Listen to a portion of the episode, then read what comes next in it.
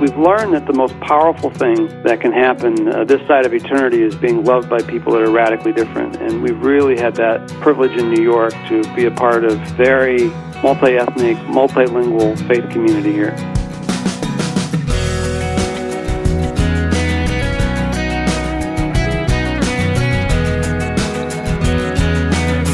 Welcome to this week's edition of First Person. I'm Wayne Shepherd.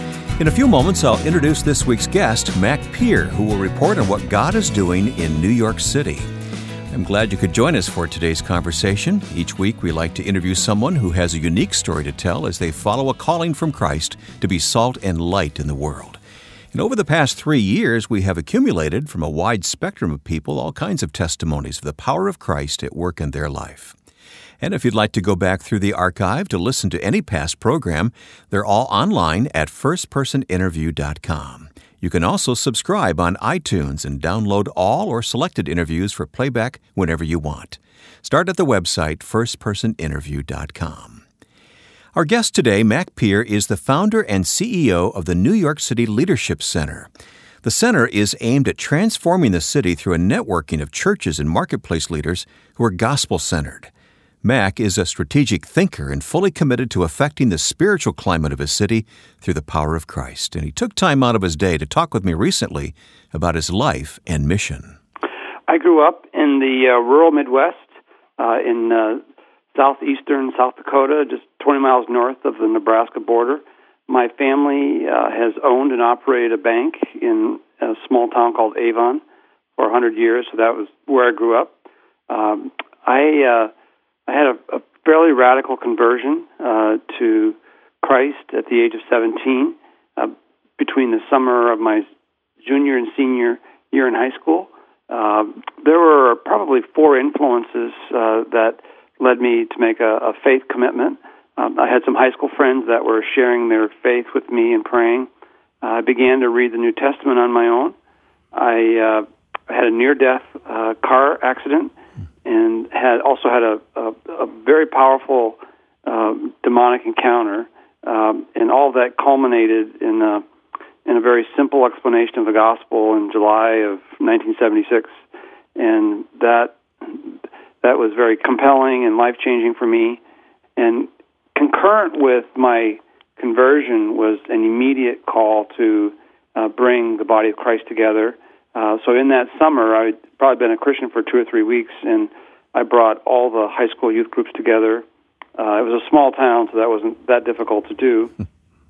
uh, but then went on and uh, in high school and college uh, convened uh, a lot of Christian leaders and campus groups uh, to work together, and that eventually led to uh, joining InterVarsity staff for 13 years and uh, moving to New York City in June of 1984. I'm sure I'm not the first person to bring this to your attention, but from Avon to New York City, that that's a leap, isn't it? Yeah, it's uh, kind of in God's uh, great sense of humor.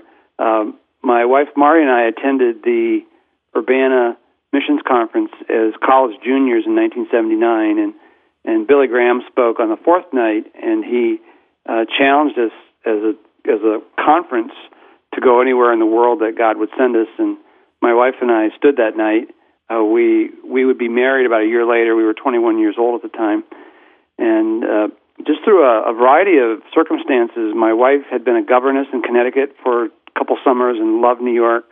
My brother-in-law moved to New York in 1982 to work with an African American church, and then stayed in New York. And then we came through New York in 1983 on the way back from a mission trip to North India, and felt like New York would be a good place to go for about two years. Uh, to get ready to go back to India. And uh, two years in, we realized the whole world was in New York and decided to stay. And so we've been here starting our 30th year. I want to take you back to that Urbana. I got a chill because I was there at that Urbana. I remember very clearly Billy Graham. No retreat was his message. Yeah, that was a powerful conference. I had I had been a Christian for a little over three years. Uh, small town. Went away to the University of South Dakota, which is about a six thousand member campus, and then to be at Urbana with 17,000 students. Um, and I, I vividly remember the uh, exposition of John Stott from Romans every morning, and and it was a, a tremendously life changing experience those five days. And I've met a lot of my colleagues from around uh, the country who are at that Urbana, and it was a very pivotal experience for many leaders. And having just heard your story for the first time, it, it, strikes me that almost immediately God called you into, I guess you would call it consensus building or some form of unifying the church. Uh, a lot of what we have done over the last 35 years in various forms is is convening the body of Christ, uh, whether it's in a campus setting or a city setting, is to come together, pray together, and then collaborate around the big issues that affect uh, affect that city or affect that campus. And and what are the obstacles that you've uh, encountered through the years? You'll find when you have uh, churches of different backgrounds, different whether they be ethnically or denominationally, uh, the challenge is is always getting leaders and groups and organizations to think about the church from God's perspective and to to think about the church as a community of faith that lives in a common city or on a common campus, and to really take seriously uh, the prayer of Jesus in John 17 um, that that the world will believe when we become one and we express our unity. And and so often we we're more committed to our particular, whether it's a doctrinal belief or a culture, uh, than we are to the broader unity of the church. But when we've seen it happen, and we've seen it happen very powerfully in New York, we've we've seen a couple thousand churches get involved with the prayer movement here, probably a quarter of a million people. We're going to talk about the New York City Leadership Center in a few moments, but just talk to me about the city. Uh, of course, it is, uh, if not the, it is one of the leading cities in the in the world. Uh, what's it like to live there and to do ministry there? Now, we moved to New York in 1984. I live near LaGuardia Airport. I live in a neighborhood that speaks 100 languages. It's probably the most linguistically and religiously diverse neighborhood in the world. We can walk within 10 minutes of where we live and find houses of worship for every major world religion, whether it be Islam or Buddhism uh, or Judaism or Hinduism. Uh, everything's right here in, in our neighborhood as well as in the broader city. One of the great truths about New York is that within a 50 mile radius of Times Square, one out of every 300 people in the world lives within that radius. It's about 21 million people. So it's very dense. It's uh, very uh, dynamic.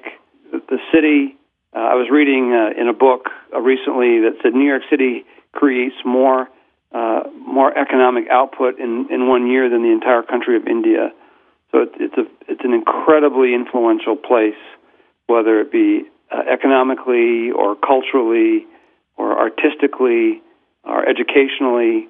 Uh, it's it really is uh, modern day New York is really like modern day modern day Rome from the first century. Hmm.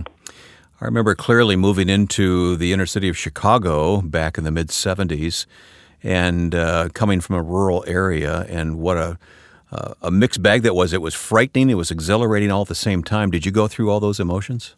We did. Uh, we when we came here in 1984, one of the uh, one of the incidents that happened fairly early in our time here uh, was uh, Bernard Goetz, uh, a white guy on a subway, shot uh, five unarmed African Americans.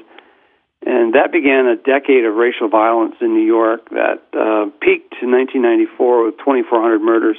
Uh, we had so much death in New York that year that the morgue simply ran out of room. And we've had uh, incidents of property being stolen. We had a drug murder in our neighborhood. Uh, so we've seen kind of the best and the worst over 30 years. How have you seen it change in that time?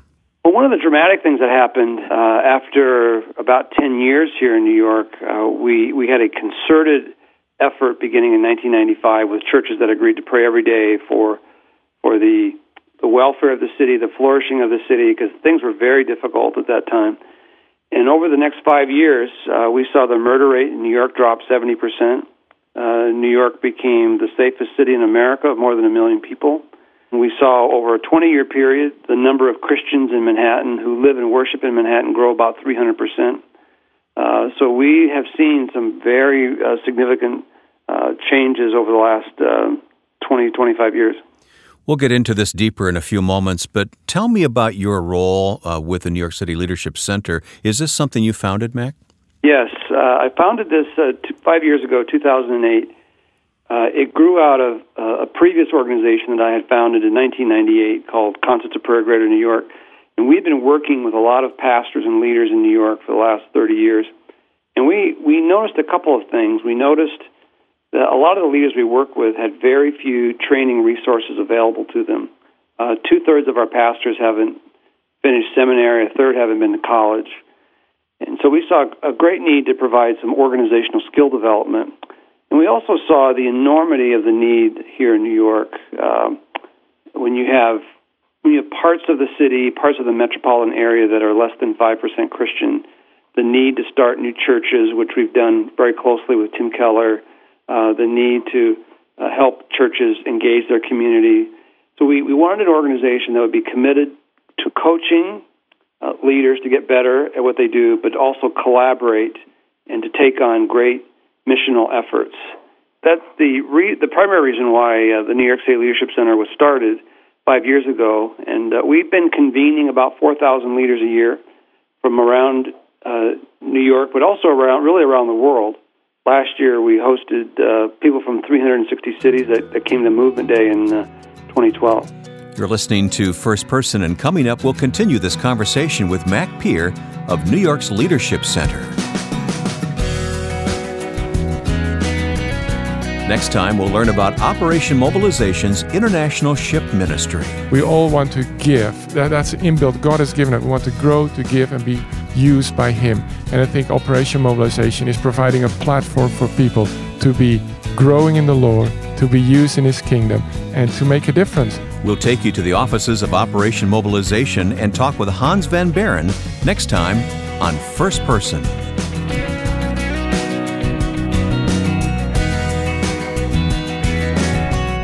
My first person guest today is Dr. Mackenzie Mac Pier, who is founder and CEO of the New York City Leadership Center. And it's exciting to see and to learn what God is doing, both in the city of New York and how New York is reaching out to the rest of the world in uh, being not only an example, but a training ground for others.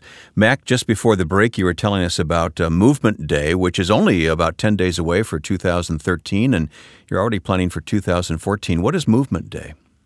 Movement Day is a one day gathering of leaders from around the world, uh, predominantly U.S. at this point, but increasingly from around the world, who want to come together and study what's happening in the big cities of the world. It grew out of some research that we did in 2009 that indicated that the percentage of Christians in Manhattan over a 20 year period grew by about 300%. Uh, we felt like it was important to bring leaders from other large cities to, to study what was happening, where, where we were seeing progress, uh, what we could learn from one another. So, Movement Day is a, a one day gathering. The morning uh, focuses on casting vision about the city. Tim Keller speaks every year. This year we'll have Ray Bakke uh, speak. Kevin and Luis Palau have also been very involved. Last year we had Rich Stearns. The first year we had Bill Hybels came and spoke. Uh, then the afternoon is is divided into 13 conversations around specific topics like church planting, uh, reaching urban universities, uh, marketplace Christians impacting the marketplace, uh, reaching out to the homeless, reaching out to artists in the city. The idea embedded in the afternoon session is to have leaders ask the questions where are we today on a particular topic? Where do we want to be five years from now, and how do we get there? As I mentioned, Movement Day for 2013 is only a few days away now. Um, we will put a link to the website on our program website, firstpersoninterview.com. So anyone who's interested in either scooting off to New York immediately for this year or planning ahead for 2014 can do it. Uh, the website will be there at firstpersoninterview.com. Mac, obviously, you are a strategic thinker and organizer and social networker, and you bring pastors together for prayer and for evangelism. Talk about some of the experiences and some of the stories, war stories, if you will, uh, as uh, what was one time called Campus Crusade for Christ would call them. Uh, tell us some of those stories. Well, we've seen a lot of very encouraging things happen. I remember in the early 90s, people remember the the riots in Los Angeles uh, with uh, Rodney King, and New York was bracing for those riots. And I remember it fell on the weekend of the National Day of Prayer, and and it was really interesting to see how God, and it was a mystery, but how God really protected New York uh, from that, that outbreak of violence. Uh, and then you fast forward to 9 11, and uh, I was in the Empire State Building on 9 11 on the 15th floor. And on, on the morning of September 11th, uh, we were there when the two towers were attacked and, and fell to the ground. And uh, it was a very surreal day, but we, we saw the, the network of churches that had come together, had been praying together, was really unleashed uh, to serve the needs of the city, to care for people, to do all kinds of outreach, counseling, uh, to provide for people's physical needs. And so it was interesting to see that, that we had been praying together for 13 years and how God had used that to prepare a way for the, the church to engage the city uh, in a really remarkable and, and an important way. I remember talking to some of those pastors in the day after 9 11 and and to realize that they weren't alone, that uh, they were networked with others around the city and and had the concern of the body of Christ around the world as well. It was a remarkable experience. Uh, you mentioned Tim Keller's name. Of course, there are very strong churches in New York. Tim Keller's uh, Redeemer is one of them, and uh, of course, Jim Cymbala with Brooklyn Tab was another. Uh, talk about the state of the churches themselves. I'm sure they range from everything from storefronts to, to large churches, don't they? Yeah, the church in New York is probably the most international church in human history. Uh, over 90% of the active Christians in New York City are either ethnic minority or immigrant. Uh, there's really two New Yorks from a spiritual perspective. Queens, Brooklyn, the Bronx have a fairly high density of churches. We think maybe 15 to 17 percent. Uh, there's there's a new church that's starting in Brooklyn every week. Hmm. Manhattan, Staten Island, Long Island, Southern Connecticut, Northern New Jersey. We estimate that the percentage of people who attend churches there are probably in the three to five percent range. Uh, so it's it's very challenging, very expensive, uh, but but there are a lot of great churches. There's there's 2,500 Hispanic churches in New York right now. Uh, there's probably approximately 800 Korean churches in New York, hundreds of Chinese churches. So it, it seems that, that what God has done is, is brought Christians from the global south, and many of them have landed in New York and other large cities. So the immigrant churches are strong. Uh, they do struggle with how to keep their children in the church as they become young adults that's a really important frontier uh, that we're trying to give attention to. Um, so there's been a lot of growth, a lot of challenges, a lot of uh, very diverse communities here. We're one of the largest Muslim communities outside the Muslim world with about 800,000 Muslims in metropolitan New York, a very large Jewish community, a large Buddhist community. Uh, I live in the neighborhood with the first Hindu temple in North America. So it's, it's very diverse. It really is the world's mission field, isn't it? Yeah, it really is. And, and the exciting thing is that, that God's bringing the nations into our neighborhoods.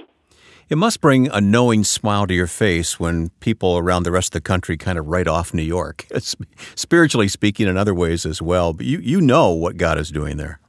Well, New York has really played a very important uh, role in, in many of the great spiritual awakenings in our own country. If you go back, well, just uh, 56 years ago, Billy Graham preached for 100 nights in Madison Square Garden, which was a really important event in the life of the city and the country.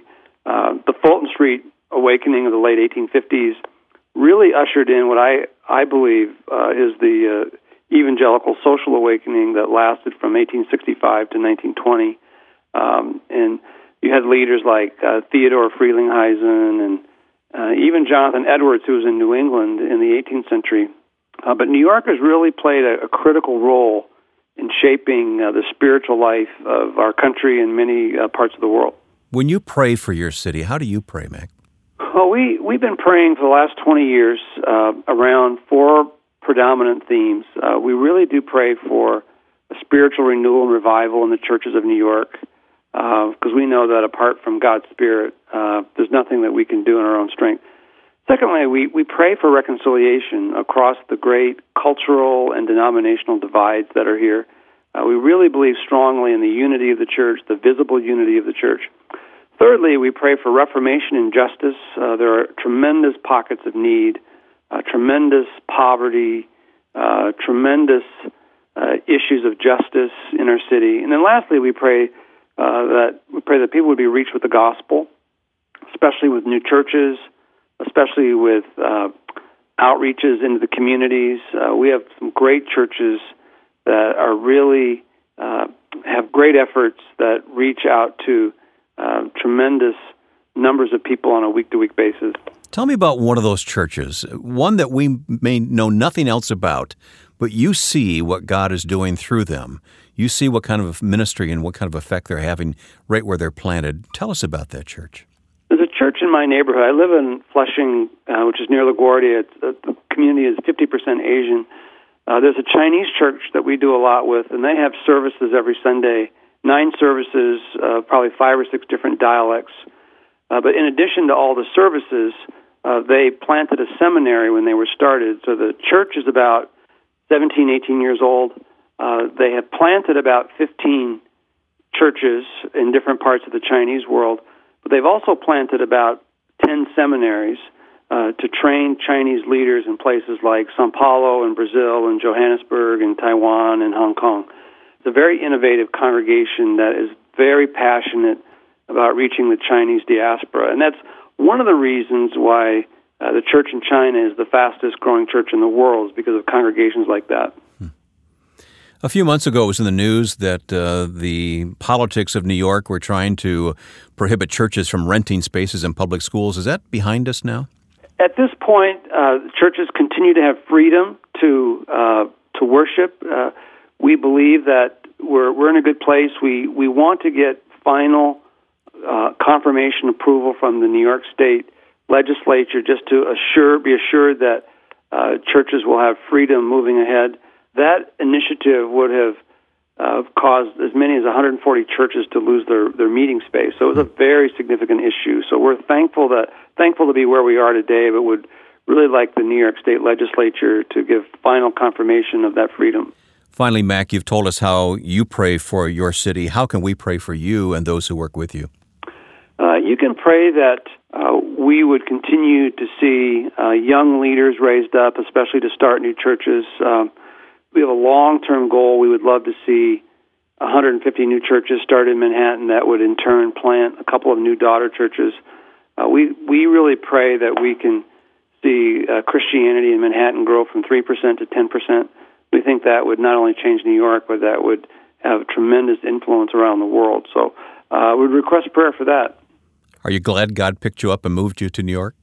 It's been a great journey, and uh, one of the things that we've really benefited from, uh, we've, we've learned that the most powerful thing that can happen uh, this side of eternity is being loved by people that are radically different. And we've really had that privilege in New York to be a part of a very multi ethnic, multilingual faith community here. New York City has been and is the most influential urban city in America and the world. And instead of abandoning the city spiritually, Mac Pier is wholly dedicated to seeing a spiritual transformation come to New York. We will place additional information about the Leadership Center as well as their upcoming conference called Movement Day on our website, firstpersoninterview.com. I hope you remember to pray specifically for Movement Day and those from all over the country will meet to learn together what God is doing in New York and many other places. Again, go to firstpersoninterview.com. And to leave a comment, visit us on Facebook at facebook.com slash firstpersoninterview.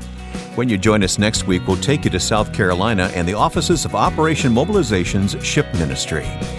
Now, with thanks to my friend and producer Joe Carlson, I'm Wayne Shepherd. Join us next week for First Person.